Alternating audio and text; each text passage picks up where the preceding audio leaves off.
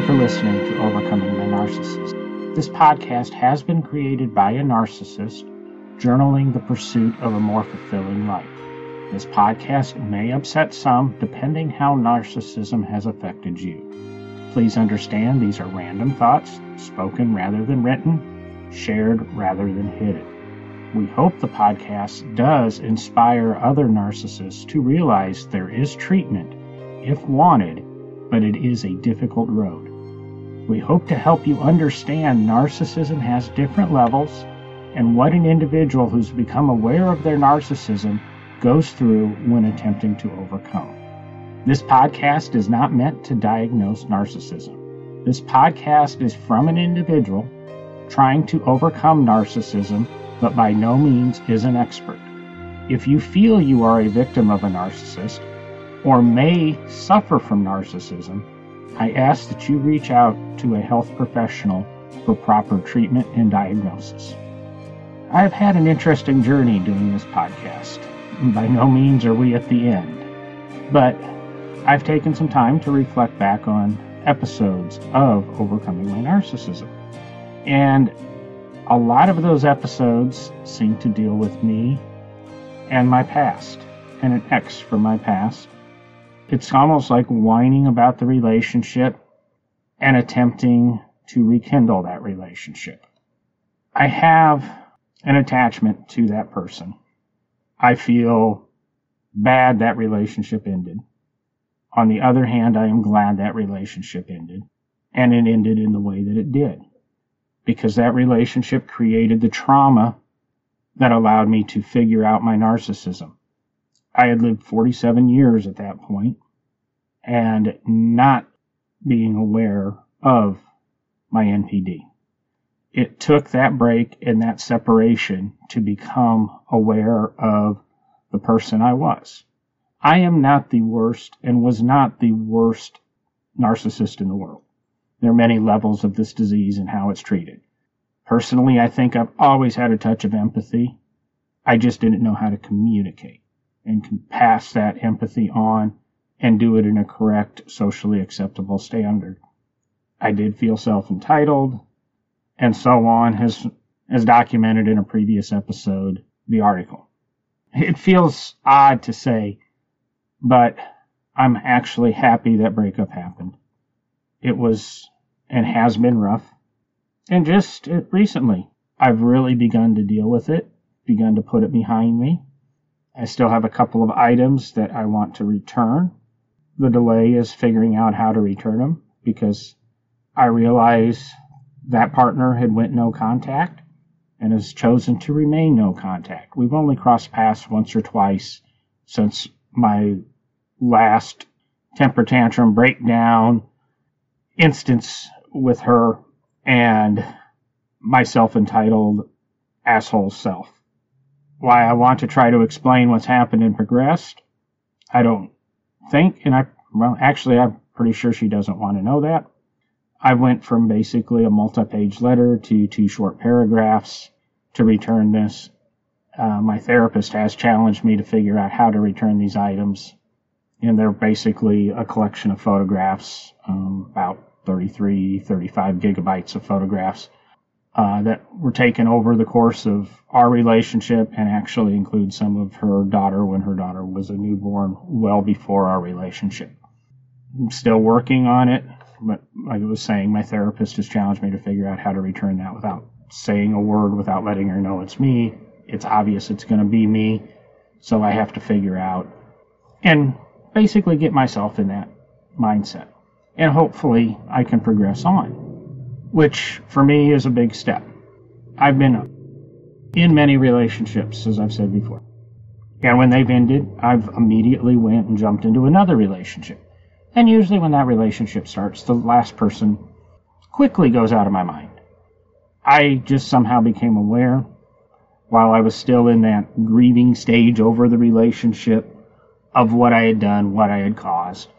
And basically, I'm going to thank her for ending the relationship the way she did, trying to continue as friends, but eventually learning that I became an insufferable asshole and was never going to listen and never going to improve. So she flat walked out of my life.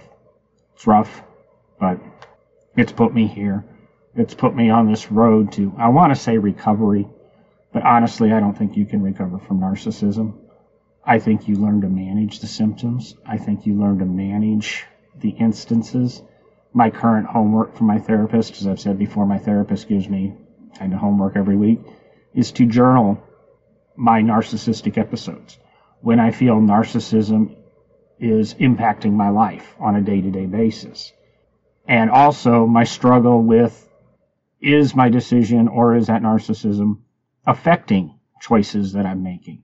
And am I now making choices because I don't want to be a narcissist when they're, when it's actually the incorrect choice?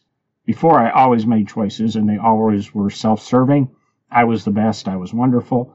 Now, when it's a self-serving choice, it really bothers me and it makes me think. And I don't know if that's good or bad. I've said before, my current partner, for some amazing reason, has stood by me in this, and the last few weeks have been extremely difficult with health problems, uh, kind of the end of the COVID lockdown, re entering society, some unexpected job changes, which have turned out potentially for the better. It's just been a stressful couple of months and I've detected my narcissism being more and more present.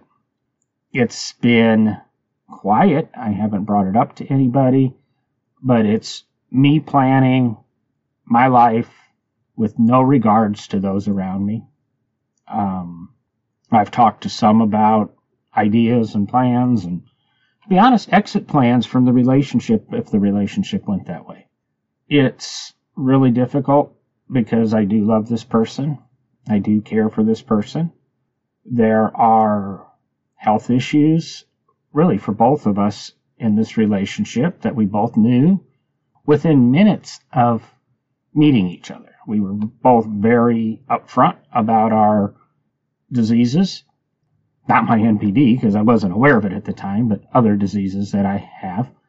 And by no means do I ever intend to end this relationship because of health problems or deterioration of health in either one of us because we were aware of it, and that's not something we can control.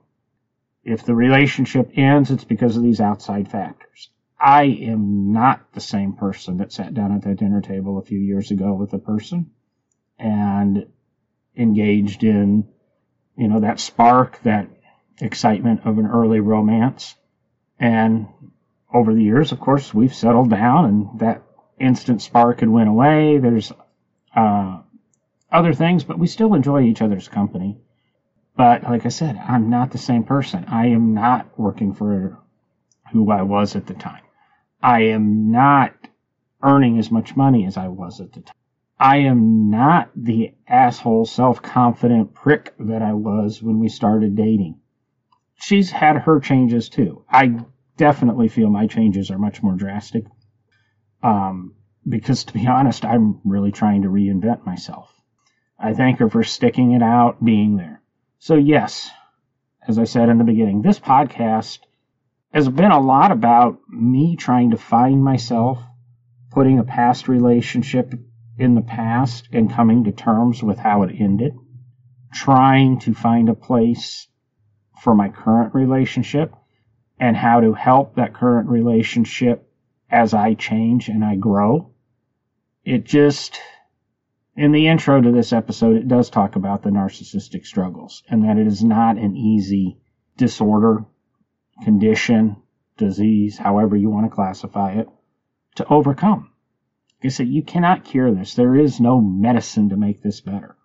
I have to retrain myself to learn thoughts, actions, and processes that I should have learned between 8 and 12 years old. I've done more research and I've always said that television affected my narcissism, but I've also learned that there's a couple development stages that because of my life in my youth, I did miss. And those are the points in my life where I would have developed empathy and probably strong bonds. It was interesting. Uh, a week ago or so, we were watching, or I walked into the room and she was watching some old movies. Old movies being the American Pie series. And I don't know why she was watching them in reverse. But American Pie wedding or marriage or whatever it was, where the one where Jason Biggs and Alice Hannigan are getting married. And he takes a moment and he gathers all his groomsmen and talks about how great of friends they are. And I said to my partner, who we are technically engaged, but I think both of us have determined that marriage is not right for either one of us, especially at this point in our lives. But we're very committed to each other. But I said, you know, if we got married, there is not one person in my life that is close enough that I have such a bond with that I feel would be a best man or a groomsman. And it was kind of a disturbing fact to me she even said to me, she goes, you know, that's not good. Uh, but it's the honest truth. I have friends. I have people I might ask to stand up with me. But I don't have anybody that I have that multi-year tight friendship bond. I've been close with people in the past, but I've always blown it. Heck, I've blown it over a couple hundred bucks for some people. I've blown it uh, I don't want to say just I mean, over the stupidest things, over a bar tab. Uh, these close friendships, I just discard because uh, I'll go find another one. There's a regret. There's a problem. I have to learn to fix that. I also pointed out that uh, for my first marriage, at my wedding at this point would have been 23, 24 years ago. 24 years ago, actually, because next year would be my 25th wedding anniversary. And it does feel bad or feel interesting going, dang, if I wouldn't have done what I did in the early 2000s, I could be celebrating my 25th wedding anniversary. And there is a part of me that wishes that. I mean, I've learned over the years that my relationships have ended because of me. And if I would have been aware of any of my problems, I could still be married to the, you know, woman I fell in love with in the late 80s, married in the mid 90s, divorced around 2010. But at our wedding in 1997, I didn't, I mean, we had a very casual wedding. It was very fun. It's so unique. I can't describe it much, but put, put it this way. Adjacent to the hall that we got married in was a bowling alley, and we rented out the bowling alley. And instead of having dancing and stuff after our wedding, we had bowling. It was that casual. But the interesting thing is my ex-wife, my bride at that wedding, had friends getting married in a hall adjacent to us. And people from that wedding party came over to join our wedding party bowling. And it was just a very interesting personality di- dynamic to watch, even in my infancy of my narcissism or in that point in my 20s. However, I saw it. It was, like I said, it was odd because people that would never speak. There was a guy, I was working at a gas station at the time, and one of our mechanics is bowling with this multimillionaire architect. And they would have never at a traditional wedding spoke or whatever, but they were having a great time and having a beer how many weddings have you ever been to that really two different wedding parties end up joining? I'm sure it drove the other couple crazy that their party was joining our party. But I digress. And my point is five minutes before the wedding, well, I'll take such a person, female, best friends with my fiance at the time, bride in a few minutes, and that'll be my best man. So I had a woman stand up with me as my best man who was best friends with my wife or ex-wife and I had only known for three or four years because even at that time I didn't really have anybody to pull from. My high school friends were disconnected from me. I had been working and kind of going to school. I don't even remember if I invited classmates to this. I invited some coworkers, and it was a very small wedding. We were very poor at the time. I think we did the whole ceremony and the whole event for less than five figures or right at five figures. But it was fun. We realized it was going to be the last kind of party hurrah. It was right before we moved cross country for my school. But we had a good time. That's what I thought That's what I've actually thought for 24 years until I'm watching American Pie and maybe I should have went to band camp and learned how to be a friend. Insert joke. I don't know, but it puts some things in perspective that I really have to work on some friendships. And that's something my therapist and I talked about months ago. And she's, she knows. And my therapist being female knows how I think I work a little bit and it takes me a while to process things and figure out things.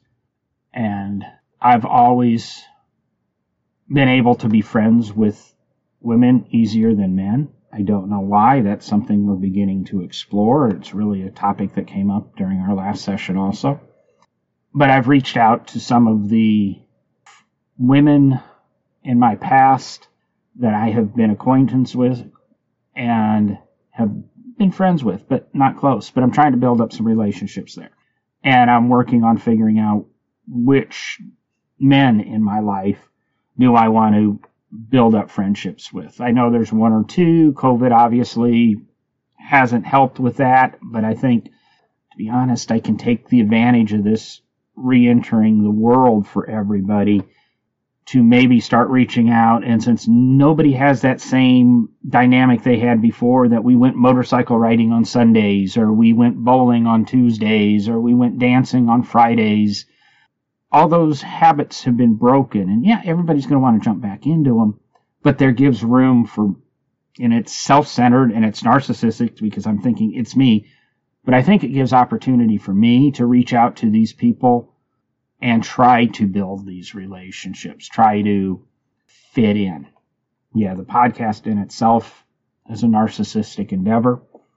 And heck, even the direction of the podcast is a narcissistic endeavor because I look at this even from a narcissist point of view as, and really it again was my current girlfriend, fiance that brought, made me aware of this that my outlook on the recovery from narcissism is from a narcissist point of view.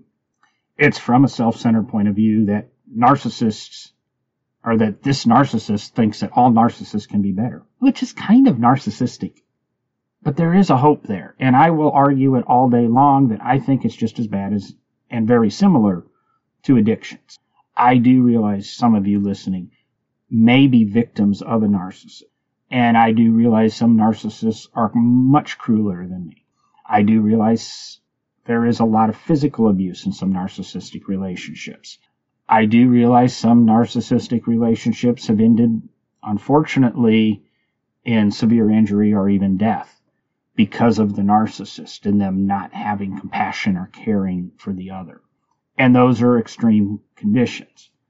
And I do have some empathy and understanding for that. I'm working on it as again, girlfriend, fiance explained to me that because I don't totally connect with empathy yet and an understanding, I still have the belief that narcissism or narcissistic personality disorder is along the lines of alcoholism or drug addiction.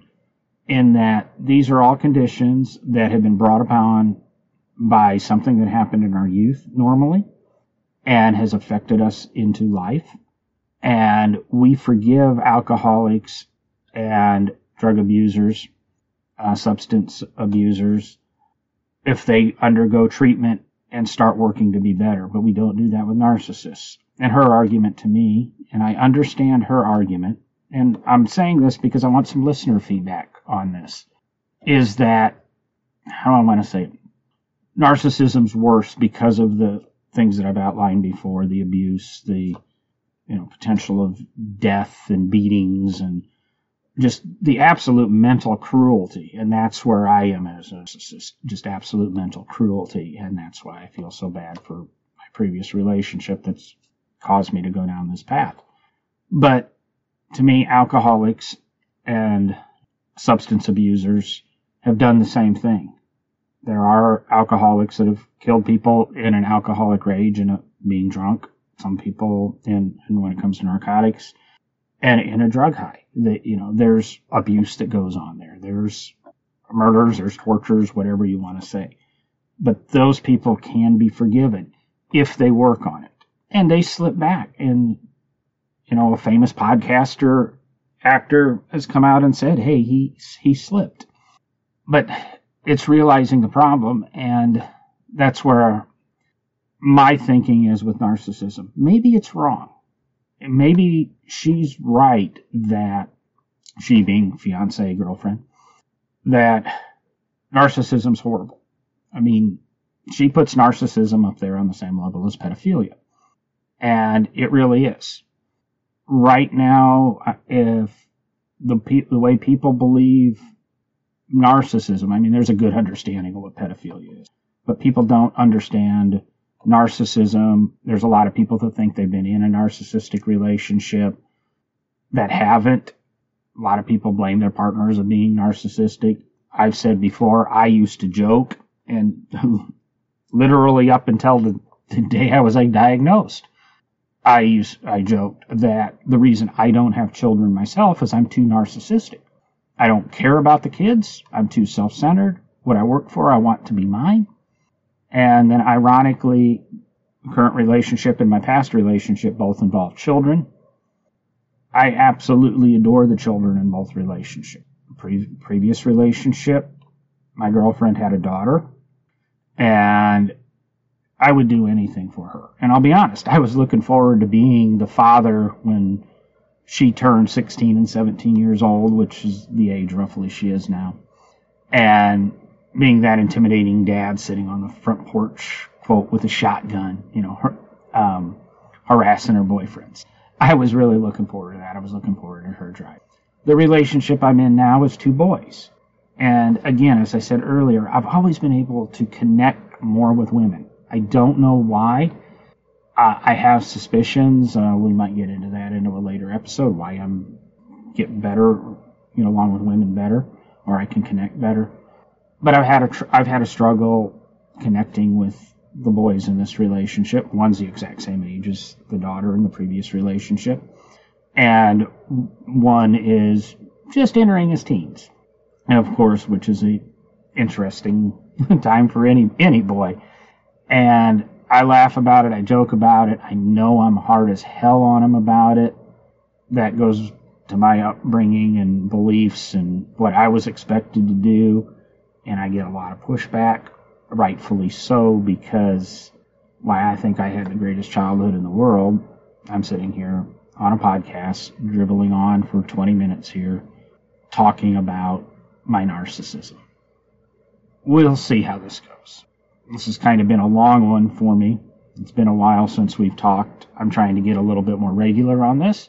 But again, like I said, or I've said through the podcast, these are journals. These are when I have thoughts and I've put things together in my head. Instead of writing them, I'm speaking them and I'm presenting them and I'm putting them out there for everybody to see because honestly, they do help me as I go back and edit these, as I go back and listen to them, as I get people sending me emails at overcomingmynarcissism at gmail.com or going to the website at overcomingmynarcissism.com and giving me some feedback in those messages because it makes me rethink. And I can't tell you how many times some of the early episodes I've caused me to rethink and rethink and even change some of my beliefs and views. Some of the things I've said before, I don't necessarily believe today. And I think that's a progression. And I think you'll hear that as the podcast goes on. This is kind of a turning point episode for me. Uh, like I said, it's a little bit longer. It's a little bit bare, bare bones, and I'm kind of confronting the fact the podcast is narcissistic, and a lot of my beliefs and what I'm preaching is from a narcissist point of view.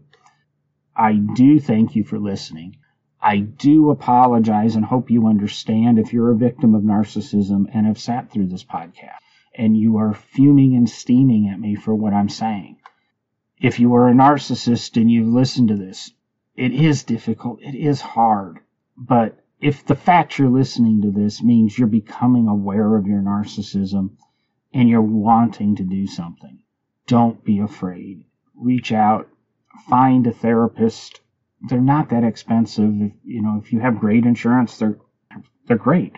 If you don't have a lot of money or you don't have insurance, there is help out there. Reach out to me if you have to And we don't have to identify each other. You know, just tell me, hey, you know, I'd love to find a therapist, but can't afford one, and I'm in Spokane, Washington, or you know, I'm in Missoula, Minnesota, and I promise you, I I'll spend some time and help you research it. It's me giving back, because frankly, no woman or man should have to suffer the abuse of a narcissist, whether it be physical or mental. And I want to help, and I want to give back. I have 47 years I claim my narcissism, I think, really developed in my teenage years. So we'll go with I have 30 years of narcissism to make up for. I've hurt a lot of people in my past. And I think even becoming aware of this is hurting some people from my past who've discovered this podcast because they're having to relive some of those thoughts. I've really droned on quite a while on this one. I think we're approaching the half hour mark. Again, please, if you have questions, information, thoughts, statements, um, telling me I'm a quack, telling me thank you for help, whatever it is. Like I say, email is overcomingmynarcissism at gmail.com. The website is overcomingmynarcissism.com. And all the episode links are there. But thank you for sitting down with me today and listening to me. And I look forward to talking to you next time.